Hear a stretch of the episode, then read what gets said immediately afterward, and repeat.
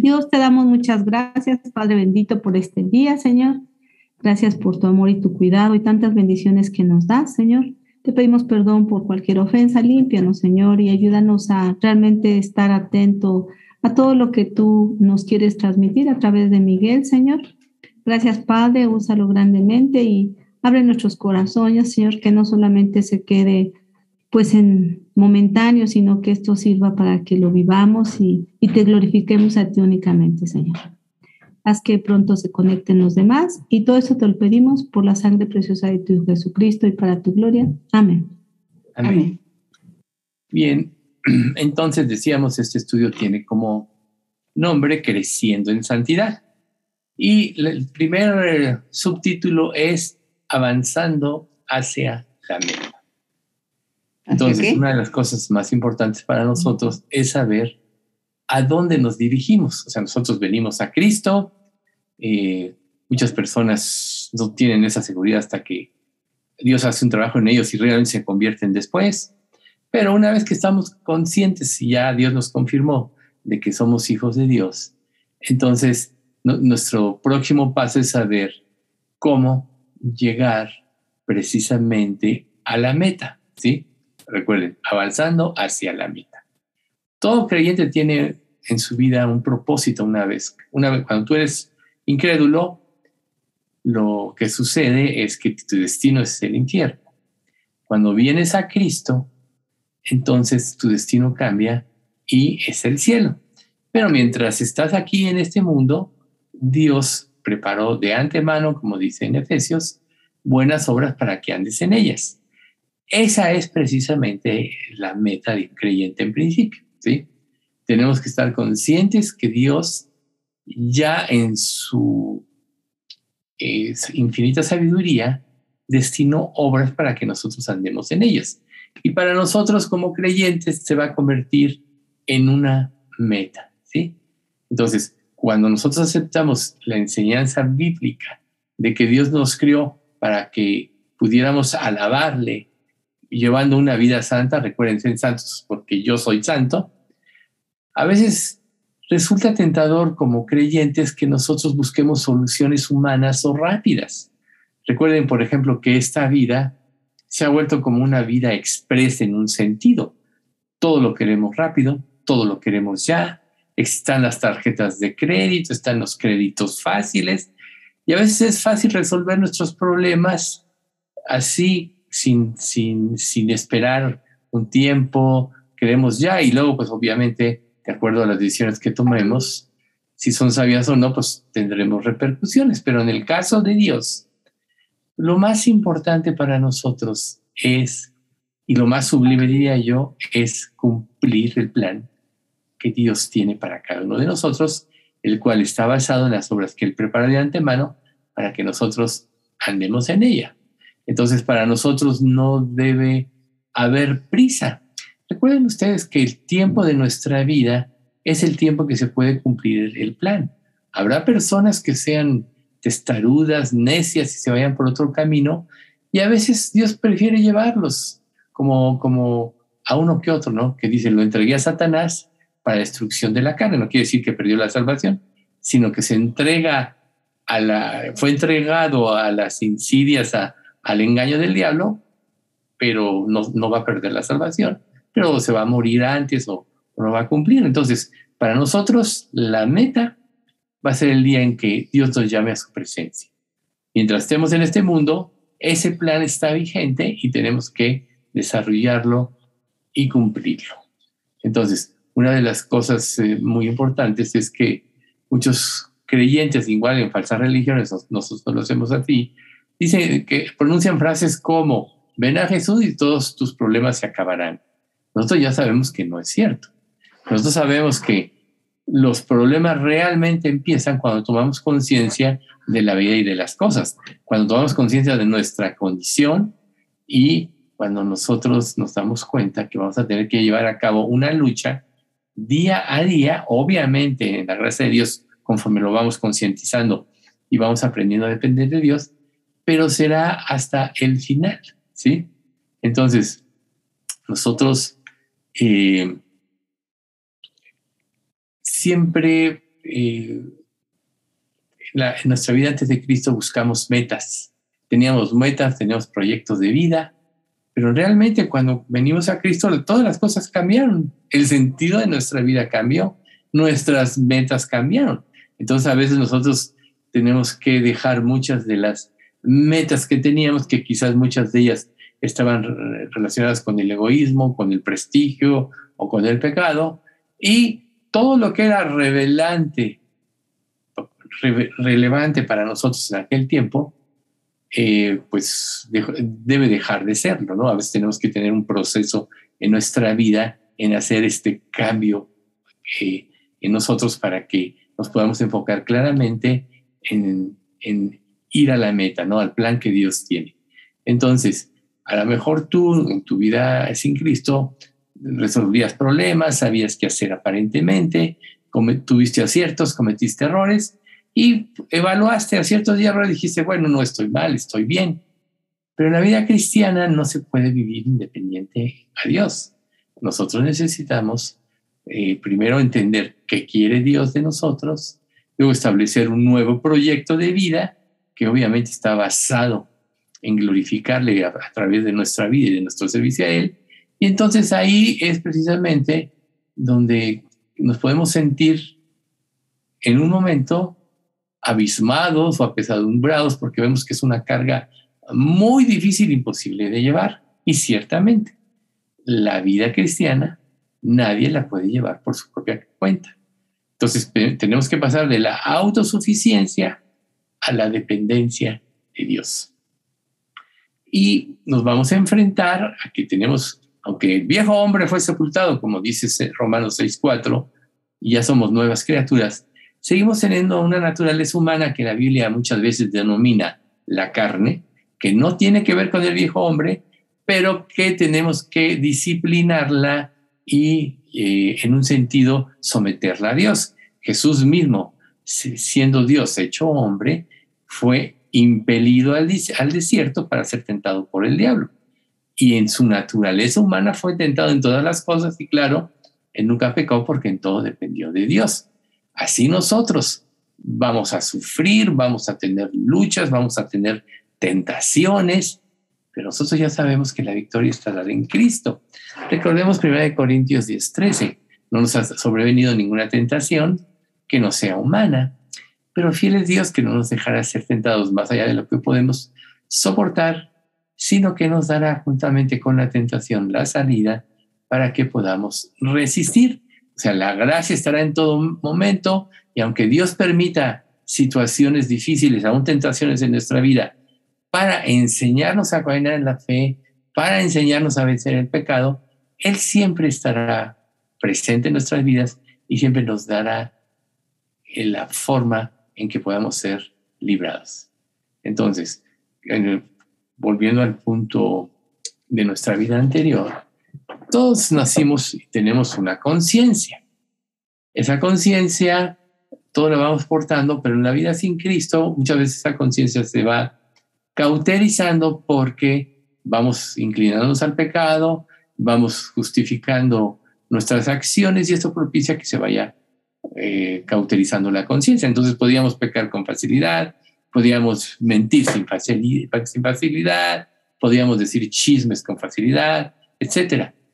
Pero cuando nosotros venimos a Cristo, nuestra conciencia es avivada.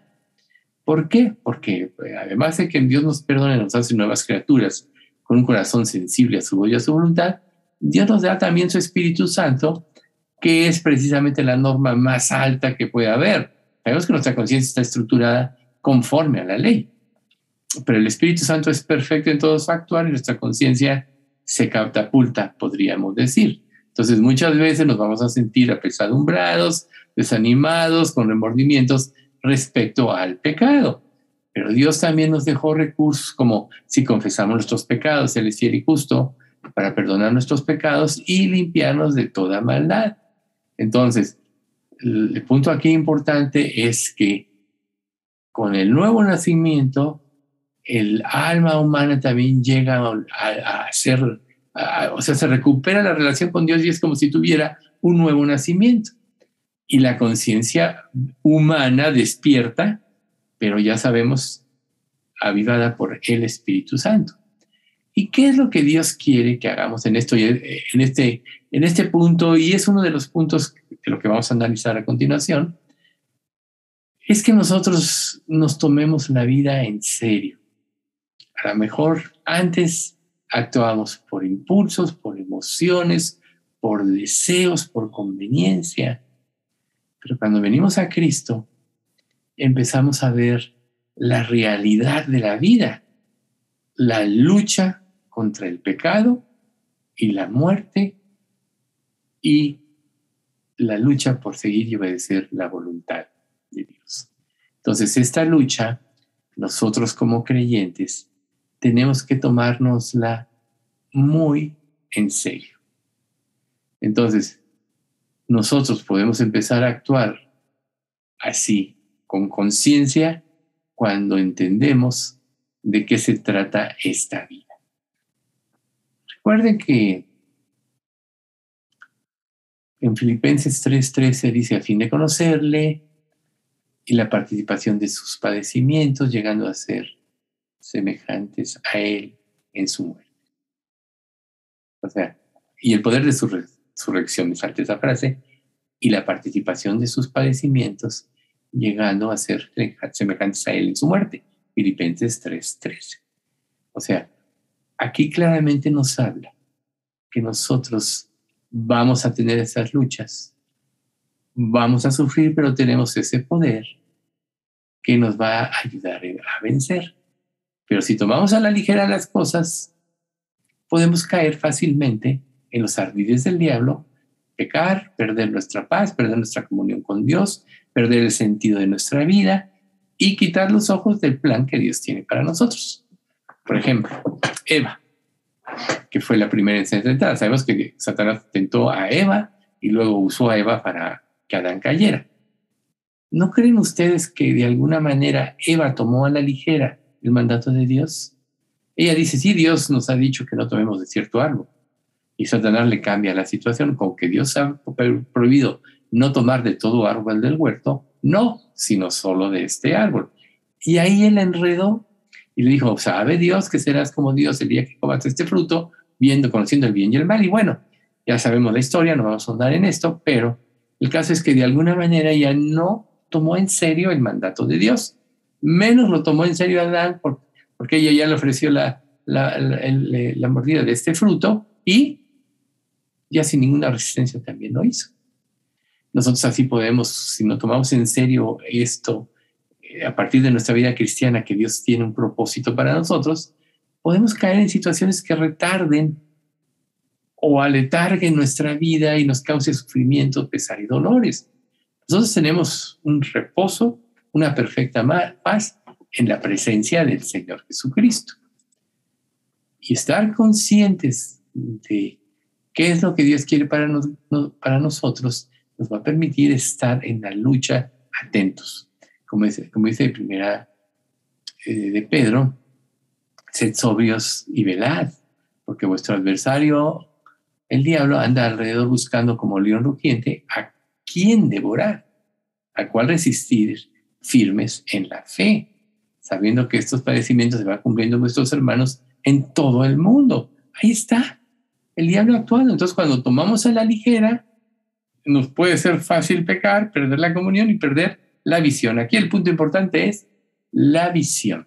Saber de qué se trata y cada día en nuestra vida entender dónde estamos, a dónde vamos y qué es lo que Dios quiere de nosotros. Entonces, una ligereza, un error, de no estimar en serio estas palabras pueden tener repercusiones eternas. ¿En qué sentido?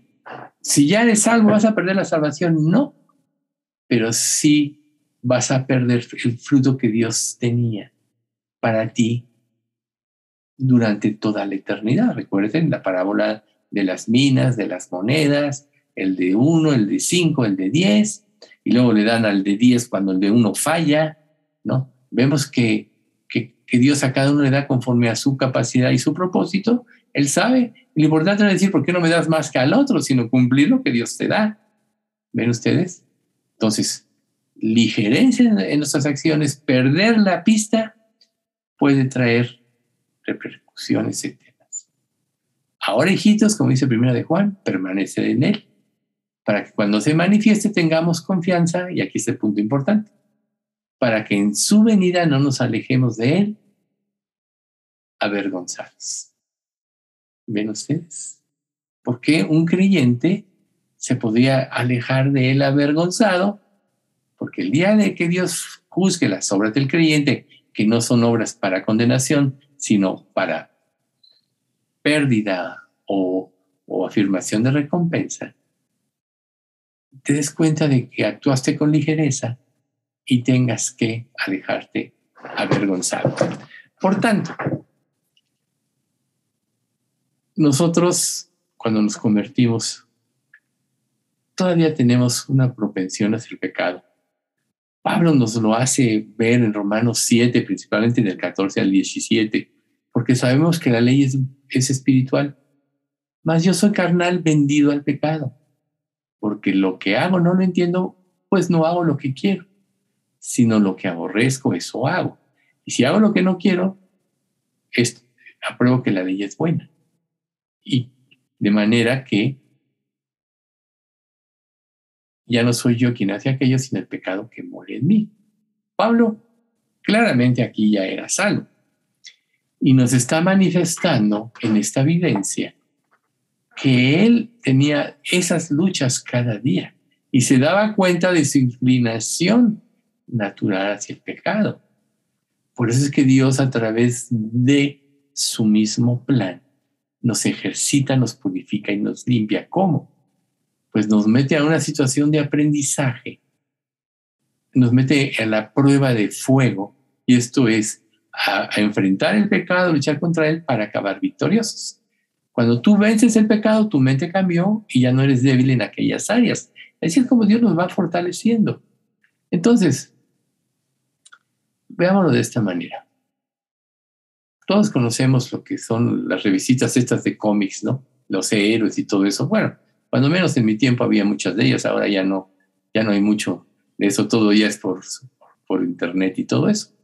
Pero ¿cuál era la característica de este tipo de personajes? Eran héroes y tenían sus ayudantes, ¿no? Y tenían, por un lado, la lucha entre el bien y el mal, a lo mejor en su propio hombro, cosas de ese tipo, ¿no? Pero en la vida cristiana es mucho más complicado que eso, porque por un lado tenemos ya una conciencia renovada, tenemos el Espíritu Santo que nos redarguye, nos convence de justicia, de pecado y de juicio. Y por otro lado tenemos nuestra naturaleza débil, frágil, inclinada al pecado. ¿Cómo la vamos a someter?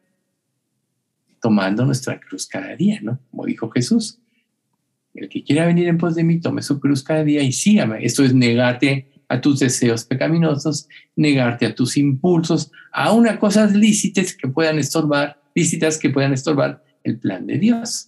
Entonces, esa es precisamente lo que es complicado en nuestra vida. Por ahí se empieza a medio oír un micrófono, si quieren bajarlo, sí, o sea, por silenciarlo.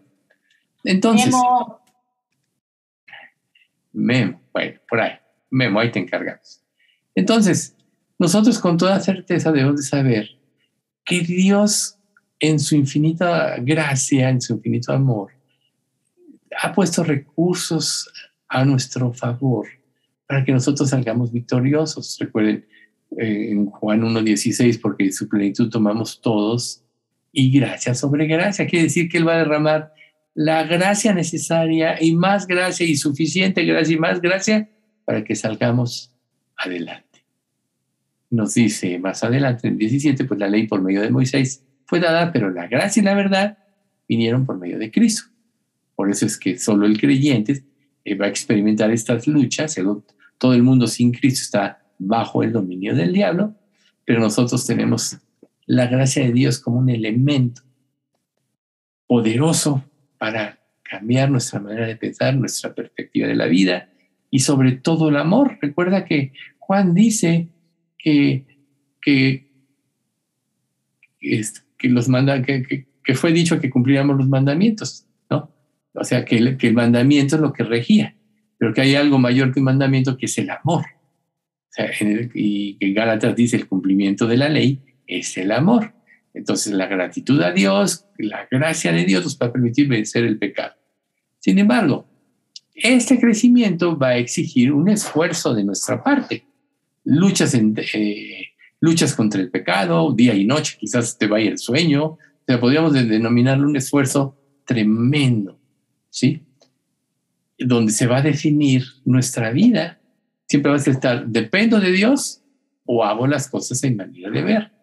Cuando al principio de tu vida cristiana eres joven en la fe, lo fácil es tomar decisiones a la ligera.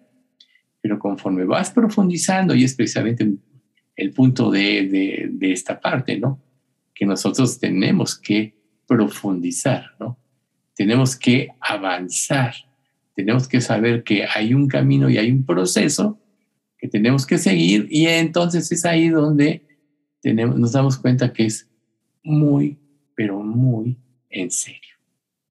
Pero vamos a tener la victoria, reitero, en la dependencia de Dios.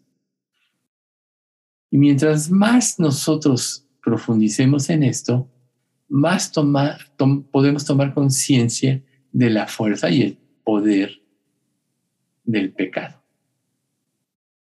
Entonces, si nosotros no nos entregamos, sin duda alguna no vamos a tener nada en esta lucha, ni vamos a poder vencer. Por eso el libro de los Filipenses es un libro muy importante para empezar a determinar todos los puntos que nos llevan hacia la bendición.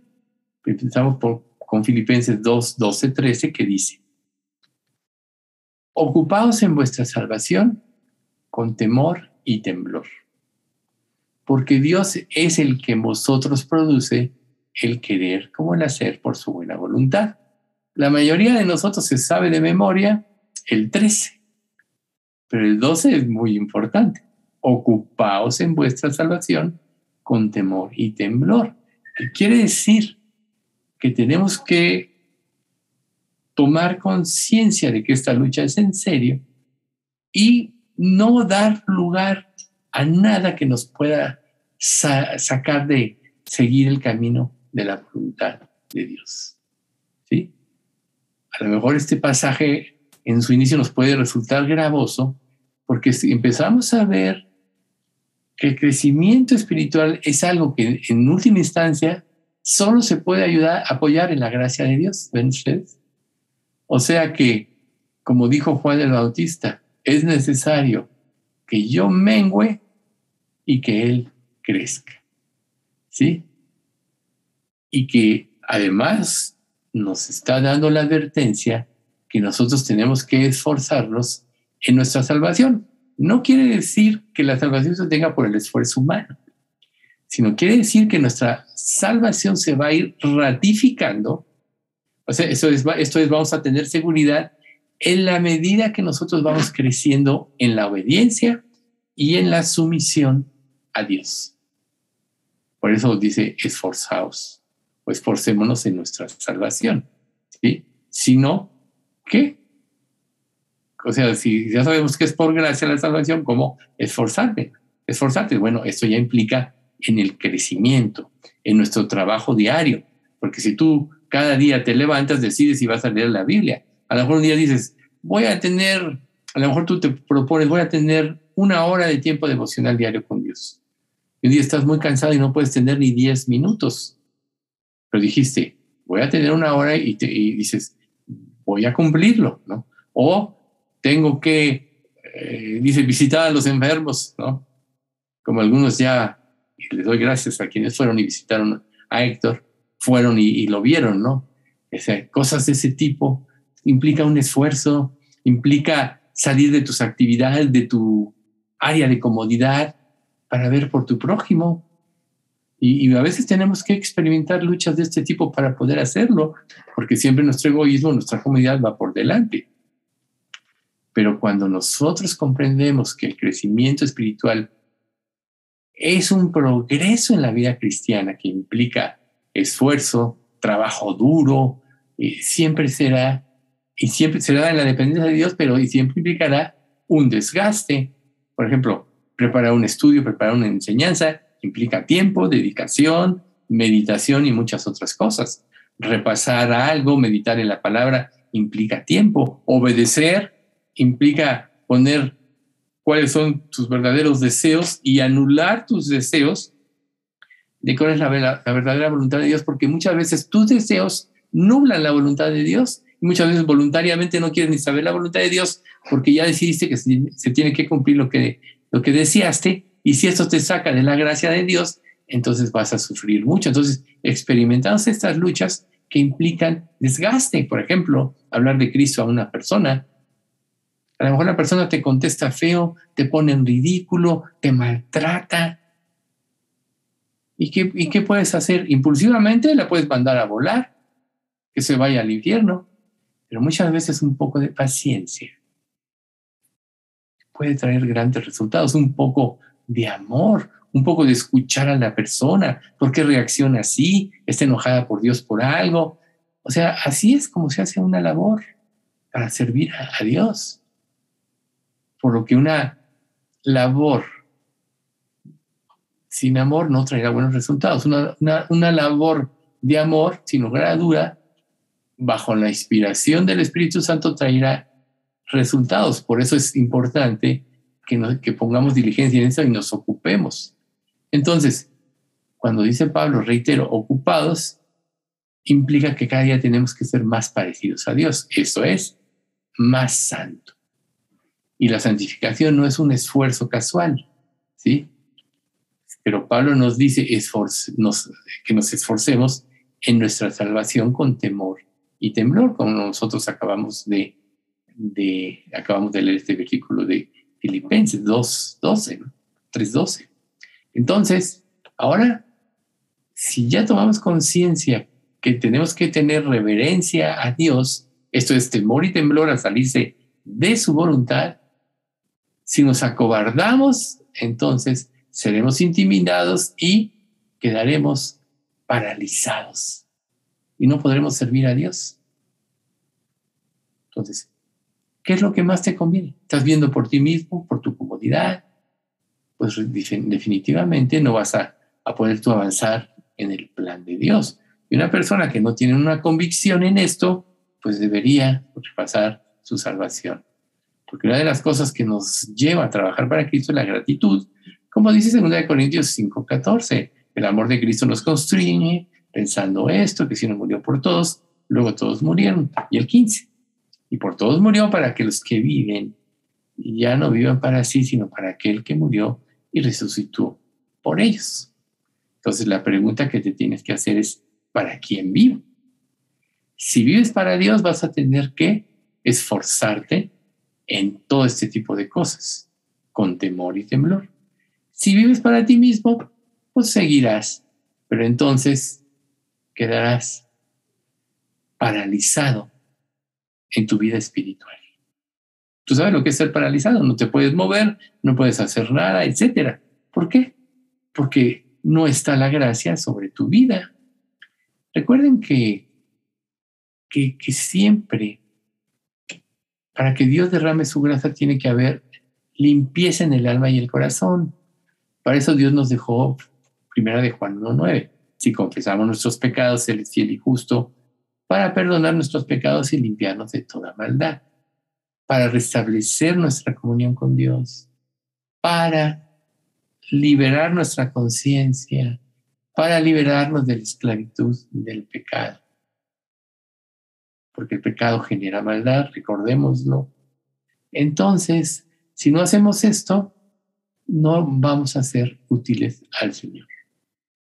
Pero si nosotros llevamos a cabo una labor de cuidado y de preocupación, de diligencia, entonces tenemos que tomar esto muy en serio en nuestra vida. ¿Hasta qué grado? Hasta el grado en el que nosotros podamos cumplir la gracia de Dios, hasta que temamos y temblamos, hasta que caigamos de espaldas ante la palabra de Dios, ante el impacto de sus enseñanzas. Pregúntate, ¿Qué impacto tiene en ti la palabra cuando la lees? Si la ley sí es algo común y cotidiano y no pasa nada en tu vida, quiere decir que la palabra viva no está causando un impacto en ti porque estás muerto, porque estás paralizado, etc. ¿Ves tú? Porque tienes el corazón endurecido y te rebota todo. Eso es algo preocupante. Y entonces volvemos a lo que dice Pablo. Ocupaos de vuestra salvación con temor y temblor. Entonces, nosotros tenemos que estremecernos, o sea, sí, tomar muy en serio a nuestros adversarios humanos y a Satanás, que no lo vemos. Recuerden, Efesios 6:12, no tenemos lucha contra sangre y carne, contra principados, contra potestades, contra los gobernadores de las tinieblas de este siglo, contra huestes espirituales de maldad en las regiones celestes. Una lucha espiritual con un enemigo que no vemos, que no sabemos cómo piensa, cómo actúa, que es más inteligente que nosotros. Ahí es donde debemos estar preocupados. Y los adversarios humanos, que son instrumentos del diablo para propiciar, cuando no tenemos los ojos puestos en Jesús, pues hacernos sentir viles, ridículos, etc. Lo que todos ya hemos experimentado. Pero cuando nosotros experimentamos todas estas luchas y ponemos nuestros ojos en Jesús, entonces lo hacemos con esperanza, sabiendo que Dios está obrando en nosotros, como dice Filipenses 1:6, el que comenzó en vosotros la buena obra, la perfeccionará hasta el día de Jesucristo. ¿Crees este pasaje? Quiere decir que está trabajando en tu vida y tú tienes que estar activo en esto. O sea, Él derrama la gracia. Pero si Pablo te dice, ocupaos en vuestra salvación, quiere decir que debe haber una acción de nuestra parte. Y no es una acción humana, sino es una acción movida por la fe, por la gratitud de lo que Cristo hizo por nosotros. Y si todo lo que Dios dice es verdad en su palabra, tanto las bendiciones como las consecuencias de no obedecer, debemos temblar delante de Dios. Tanto en Éxodo, pero principalmente en el libro de Deuteronomio, hay un pasaje en los últimos capítulos que dice las bendiciones de la obediencia y las consecuencias de la desobediencia. Las bendiciones de la obediencia son como 15 versículos y las consecuencias de la desobediencia son como 45 o más. ¿Ves tú la diferencia? O sea, tienes que tomártelo en serio. Ahora, ¿por qué debemos actuar nosotros? Porque sabemos que Él actúa en nosotros, que Él obra en nosotros para que actuemos. Él produce el querer como el hacer, por su buena voluntad. ¿Ven ustedes? Entonces, nosotros podemos ver en Filipenses 3, del 12 al 14, ya vimos una parte, pero hay que volver a repetirlo, no es que lo haya alcanzado ya, ni que ya sea perfecto, sino que prosigo para ver si logro hacer aquello para lo cual también fui asido por Cristo. Este es el 12. Hermanos, yo mismo no pretendo haberlo ya alcanzado, pero una cosa hago, olvidando ciertamente lo que queda atrás y extendiéndome lo que está delante, prosigo a la meta, al premio del supremo llamamiento de Dios en Cristo Jesús. Repito, Filipenses 3, 12 al 14. ¿Por qué Pablo dice, no es que ya lo haya alcanzado? ¿Por qué? Por una razón muy simple. Está todavía en este mundo. Todavía Dios tiene un propósito para su vida y se va a cumplir hasta que Dios lo llame a su presencia. Pero mientras eso pase, él tiene que asirse de aquello para lo cual él fue asido por Cristo. ¿Recuerdan la conversión de Pablo? Él solo perseguía en un celo equivocado a los cristianos, pero Jesús sabiendo que tenía un corazón equivocado, pero recto, se le revela y fue, a final de cuentas, el que más trabajó de todos los apóstoles. Verdaderamente se lo tomó en serio. Entonces, ¿qué tan en serio te lo estás tomando tú? Tenemos el ejemplo de Pablo, ¿sí? Y Pablo te dice, olvidando lo que queda atrás, basta ya el tiempo pasado, dice Pedro, para hacer lo que agrada a los gentiles. No lo dice Pablo, pero ¿sí? Siguiendo los caminos de las idolatrías, etc. Luego dice, a ellos les parece cosa extraña que no corráis con ellos en el mismo desenfreno de disolución y los ultrajan. Bueno, basta ya el tiempo pasado. Como creyentes, como cristianos nacidos de nuevos, estos versículos deben ser un balazo entre los ojos. Déjalo atrás y extiéndete adelante. Porque mientras te veas a ti mismo, veas tu conveniencia, nunca vas a poder servir a Cristo fielmente. Si Dios te dice, ve para acá, no, Dios es mejor para acá. ¿Pero qué dice Isaías? Entonces tus oídos oirán a tus espaldas palabra que diga, este es el camino, andad por él. Y no echéis a la mano derecha ni tampoco torzáis a la mano izquierda. ¿Quién te está hablando ahí, según Isaías? El Espíritu Santo. Este es el camino, anda por él, es lo que Dios está diciendo ahorita. No te vayas a la derecha ni a la izquierda, sigue mi camino, lo que te estoy mostrando, lo que te estoy diciendo. Como decíamos, quizá Pablo fue el que más trabajó en la iglesia del primer siglo. Y bueno, volvemos a repetir Filipenses 3:13. Hermano, yo mismo no pretendo haberlo ya alcanzado, pero una cosa hago, olvidando lo que queda atrás y extendiéndome a lo que está delante, prosigo a la meta. Si tú en tu vida cristiana tienes una meta diferente que servir a Cristo, ya te desviaste del camino. Porque Dios te dice que te va a dar todo lo que necesites y todo lo necesario para que le sirvas. Si no, que no diría Mateo 6:36, ¿no? 6, buscad primeramente el reino de Dios y su justicia y todo lo demás os vendrá por añadidura. Busca primero el reino de Dios y Él se encargará de todo lo demás. O como dice el Salmo 38:9, tu suspiro no me es oculto, deleítate a sí mismo en Jehová y Él te concederá las peticiones como de tu corazón, como dice Salmo 37:5, ¿no? Reconócelo en todos tus caminos y Él enderezará tus veredas. Deja que Dios se encargue de administrar lo que tú necesitas en tu vida, porque te va a dar lo mejor, tomando en cuenta tu crecimiento espiritual.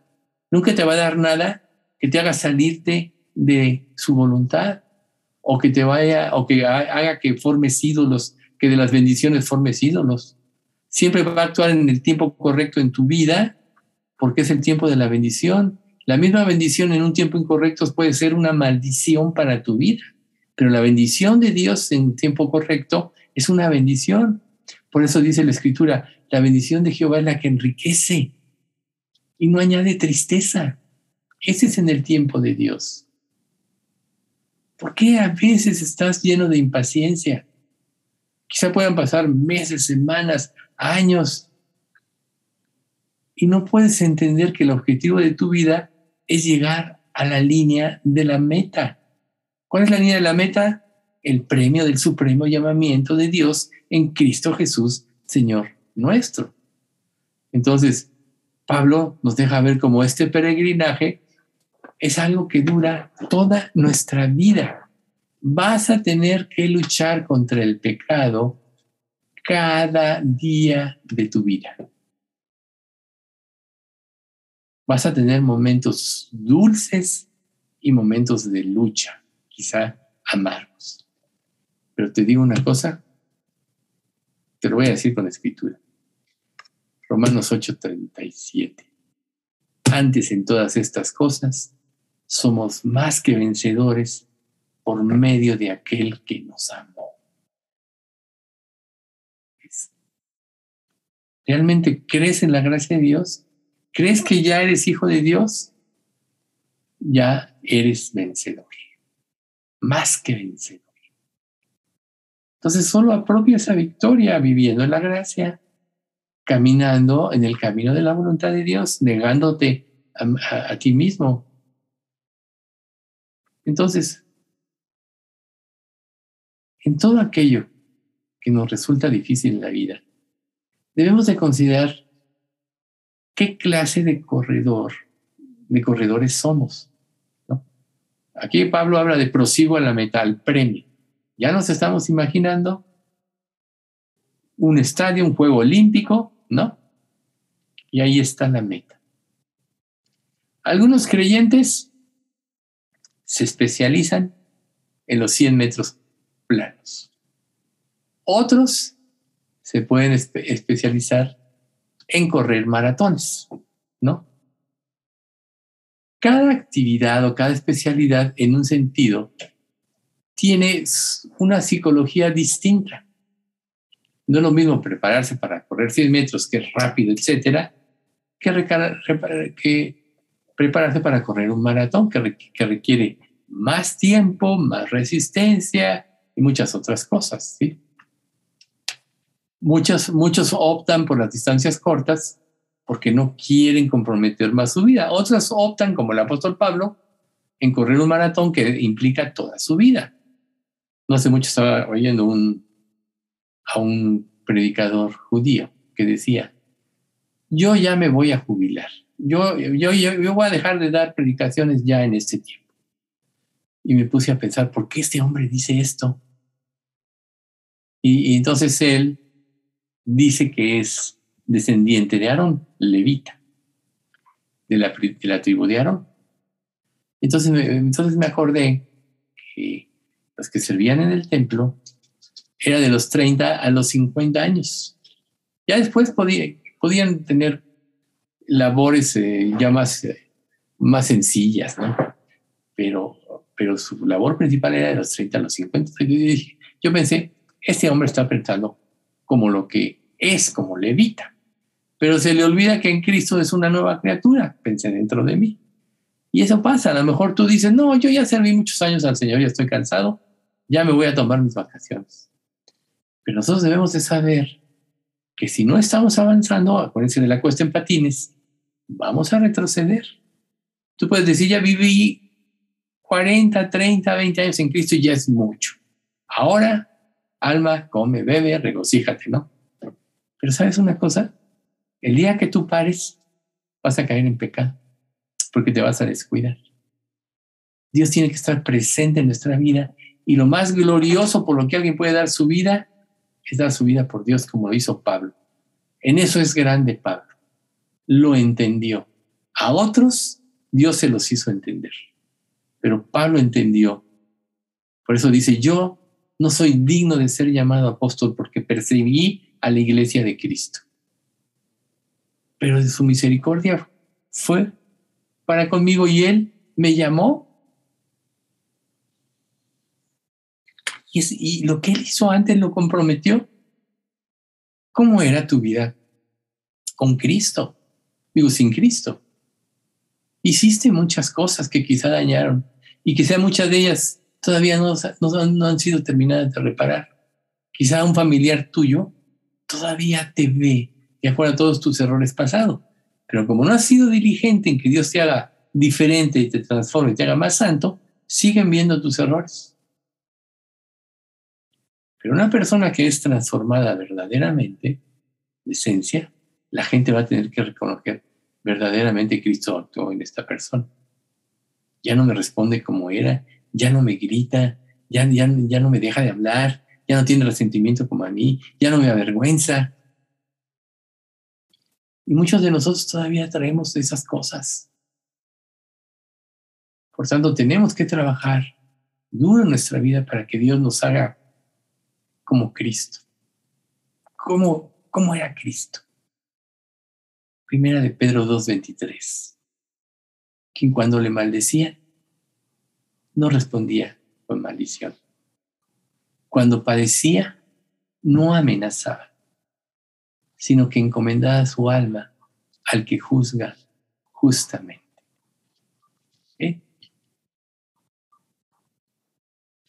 El pábilo que humea no apagará, la caña que cascada no quebrará, hasta que saque a victoria el juicio. Ahí tenemos el ejemplo. Si Dios te tiene en este mundo, es para trabajar. El día que cumpla su propósito en ti, entonces cumplirás el versículo de Isaías 57, 1 y 2. Perece el justo y no hay quien piense en ello. Y los piadosos mueren y no hay quien entienda que de delante de la aflicción es quitado el justo. Entrará en la paz. Descansarán de sus caminos todos los que andan delante del Señor. Ese día que Dios cumple en ti su propósito, tú estarás encuadrando en estos pasajes. Descansarás de tus caminos. Entrarás en la paz. Pero mientras estés en este mundo, si realmente amas a Dios y quieres glorificarlo con tu vida, tienes que trabajar. Tienes que proseguir a la meta. Entonces, a veces nos gusta saltarnos y hacer las cosas más fáciles, más funcionales, a nuestro criterio. Y muchas veces esto nos lleva a la desobediencia, a lo que Dios nos dice. Por tanto, tomar tu vida en tus manos, tomar tus propios caminos, hacer todo breve, a nuestra manera, ser superficial en nuestra relación con los demás. Aún una persona puede tener una buena actitud hacia el Evangelio. En otra iglesia, dabas un folleto, hablabas de Cristo, la gente oraba y era como ya cerrar el trato. Ya oró, ya cumplí. ¿No acaso pensábamos un poco de esta manera? Cuando la verdadera salvación se da por tener cuidado, a ver qué pensaste, a ver si la persona realmente quiere seguir, si tiene dudas. Eso implica trabajo y esfuerzo. Por eso es que ese sistema que teníamos allá y lo tienen muchas iglesias es diabólico. Muchos lo siguen, se anclan en ello. Y no se dan cuenta que están dándole falsa esperanza a la gente y van al infierno. ¿Cuántos folletos repartiste? 20,000, qué bárbaro, qué grande eres, ¿no? ¿Y cuántos permanecen de esos? El verdadero fruto es el que permanece. Si le has hablado a 20,000 personas y no permanece, no hubo verdadero fruto. Y entonces debes de preguntarte, quizá hice un trabajo ligero aquí. Quizá no quise dar mi tiempo y mi atención como debía haberlo hecho por esta persona. Y si esta persona muere y hizo una profesión de fe, se va al infierno. Y tú pensaste que cumpliste. ¿Ven lo que significa? A eso se refiere que nosotros tenemos que llegar al final y tenemos que vivir para Dios. Es un maratón, ¿sí? Tenemos que aprender la perseverancia. Primero nosotros, porque yo no puedo dar nada que no apropie y vivo en mi propia vida. Tenemos que seguir avanzando. Tenemos que saber cómo perseguir en cada labor. Orando a Dios, ejercitándonos. Por ejemplo, tú le hablas de Cristo a una persona y te da un argumento que no le puedes contestar. ¿Qué sería lo que procede? Ir, indagar, ver cuál es la respuesta bíblica y entonces ya tienes un recurso más. En tu mente debe ser, nunca me deben de pescar o tener una negación con el mismo argumento. Pero para eso tienes que trabajar. Para eso tienes que ir a la Biblia y estudiar. No nada más leer, tienes que estudiar. Por eso es que Dios quiere que sintamos la intensidad de las palabras de estos pasajes que hemos estado ahorita analizando con cuidado. Repito, Filipenses 3:12. No sea que lo haya alcanzado ya, ni que ya sea perfecto, sino que prosigo para ver si puedo asir aquello para lo cual fui criado. Entonces, ahí está la clave. Por ejemplo, en el término griego, la palabra esforzándose indica emplear fuerza bajo presión. Fuerza y presión. ¿Ven ustedes? Eso es esforzar. Fuerza. Aún no importa la presión. Yo voy a seguir adelante. Nadie me va a sacar. Por eso en Hebreos 12:2 dice, puestos los ojos en Jesús, el autor y consumador de la fe,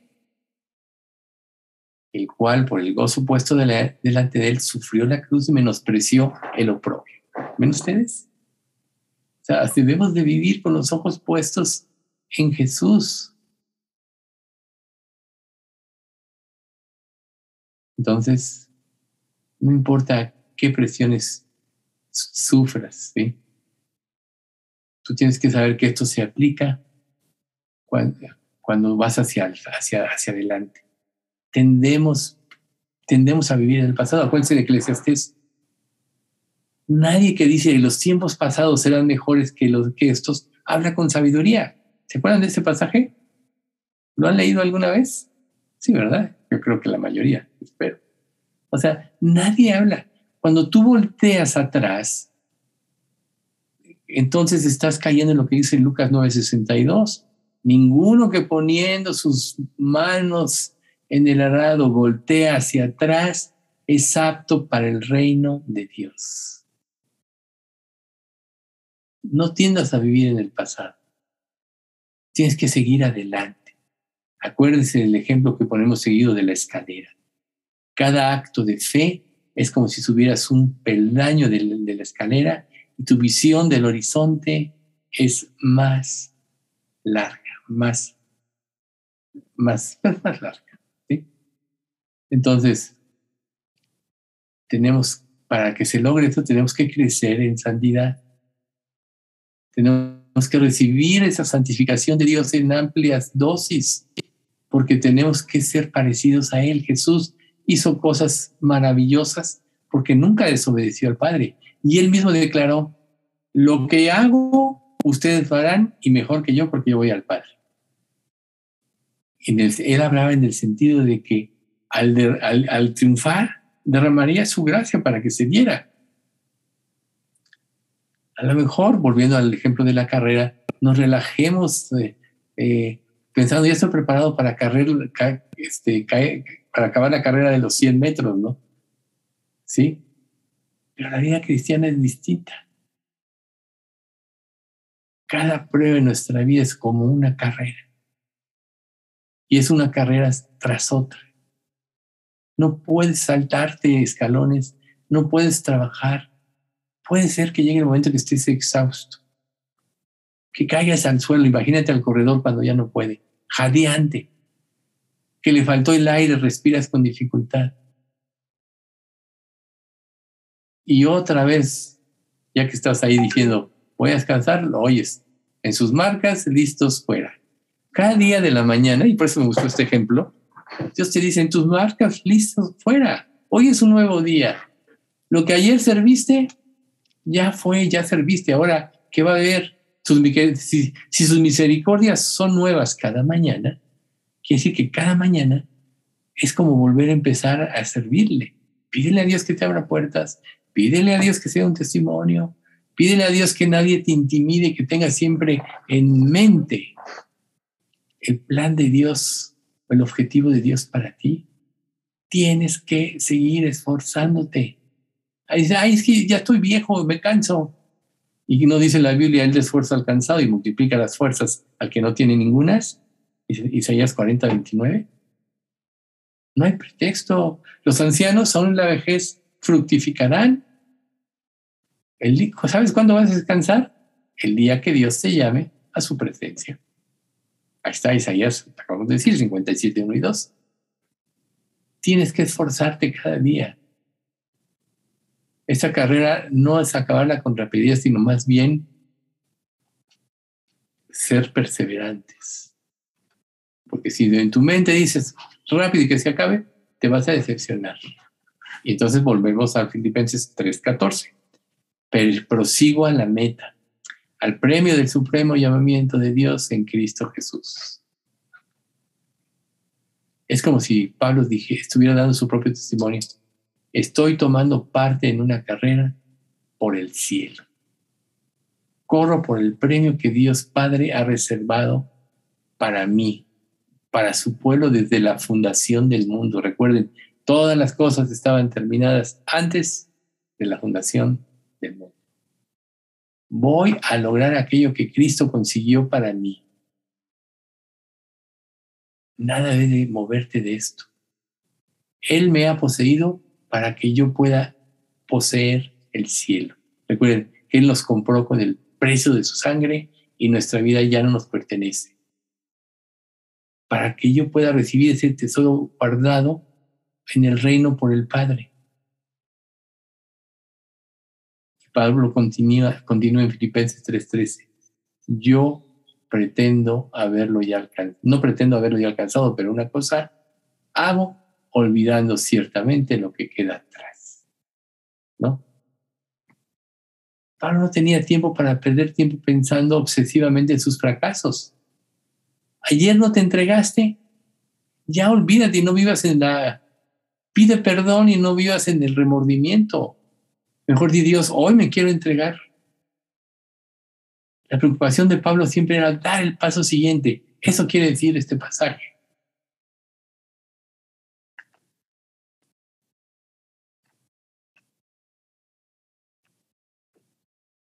Isaías 57 dice, porque Jehová, el Señor, me ayudará.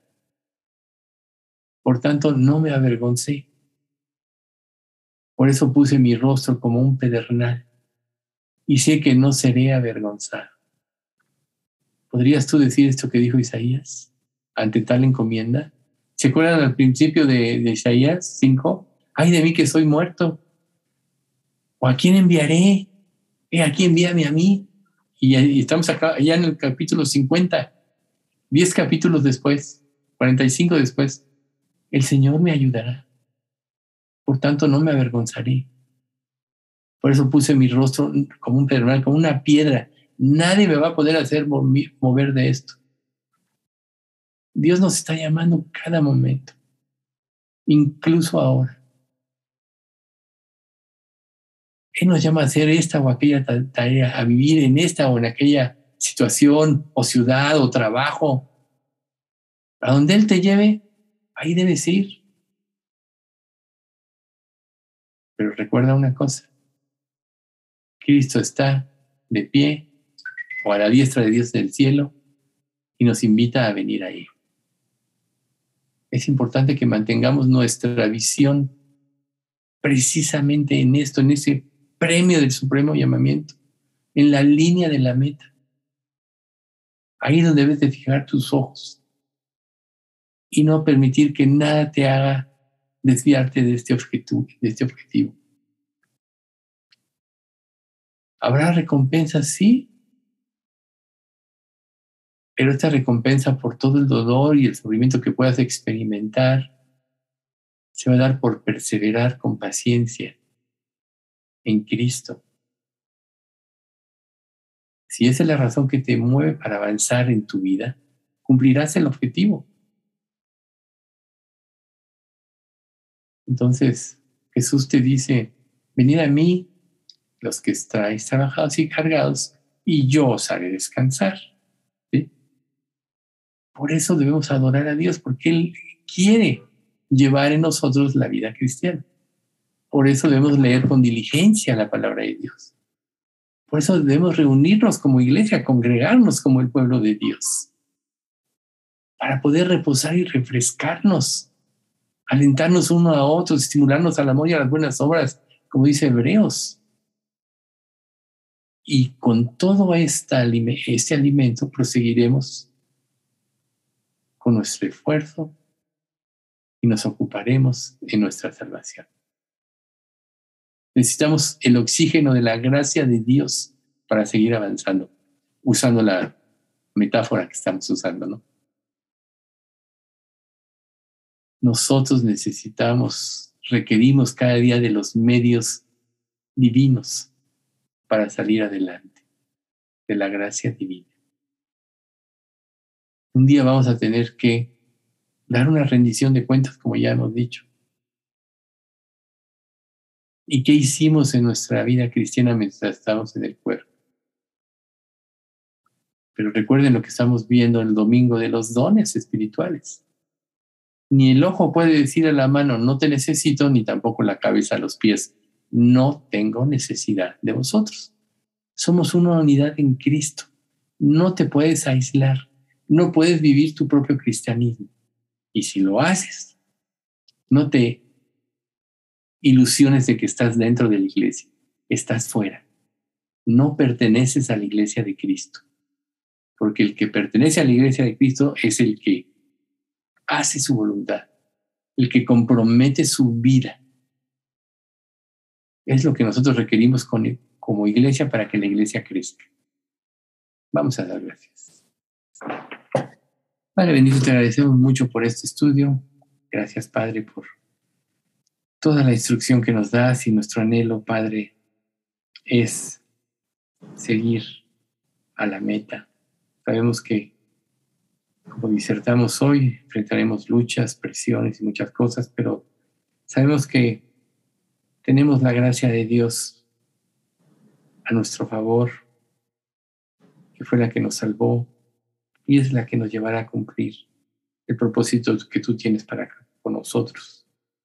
Haz que tomemos nuestra cruz cada día, Señor, y que lo más importante sea hacer tu voluntad. Haz que, como aquel que encontró la perla de gran precio y fue y vendió todo lo que tenía para comprar ese campo, nada tenga importancia en nuestra vida, sino seguir el camino de tu voluntad. Padre, te pedimos todo esto, pidiendo que bendigas a nuestra iglesia, que tú sigas recuperando a Héctor, a Margarita de su vértigo, y Patty, que está con nosotros, que tú la sigas sanando hasta que tenga completa salud. También, Señor, especialmente te pedimos que bendigas mañana el cumpleaños de Rosita, ya que mencionó, y se la cumple en ella tu propósito, y derrama toda tu gracia para que ella llegue hasta esa meta. En nombre de Cristo Jesús te lo pedimos. Amén.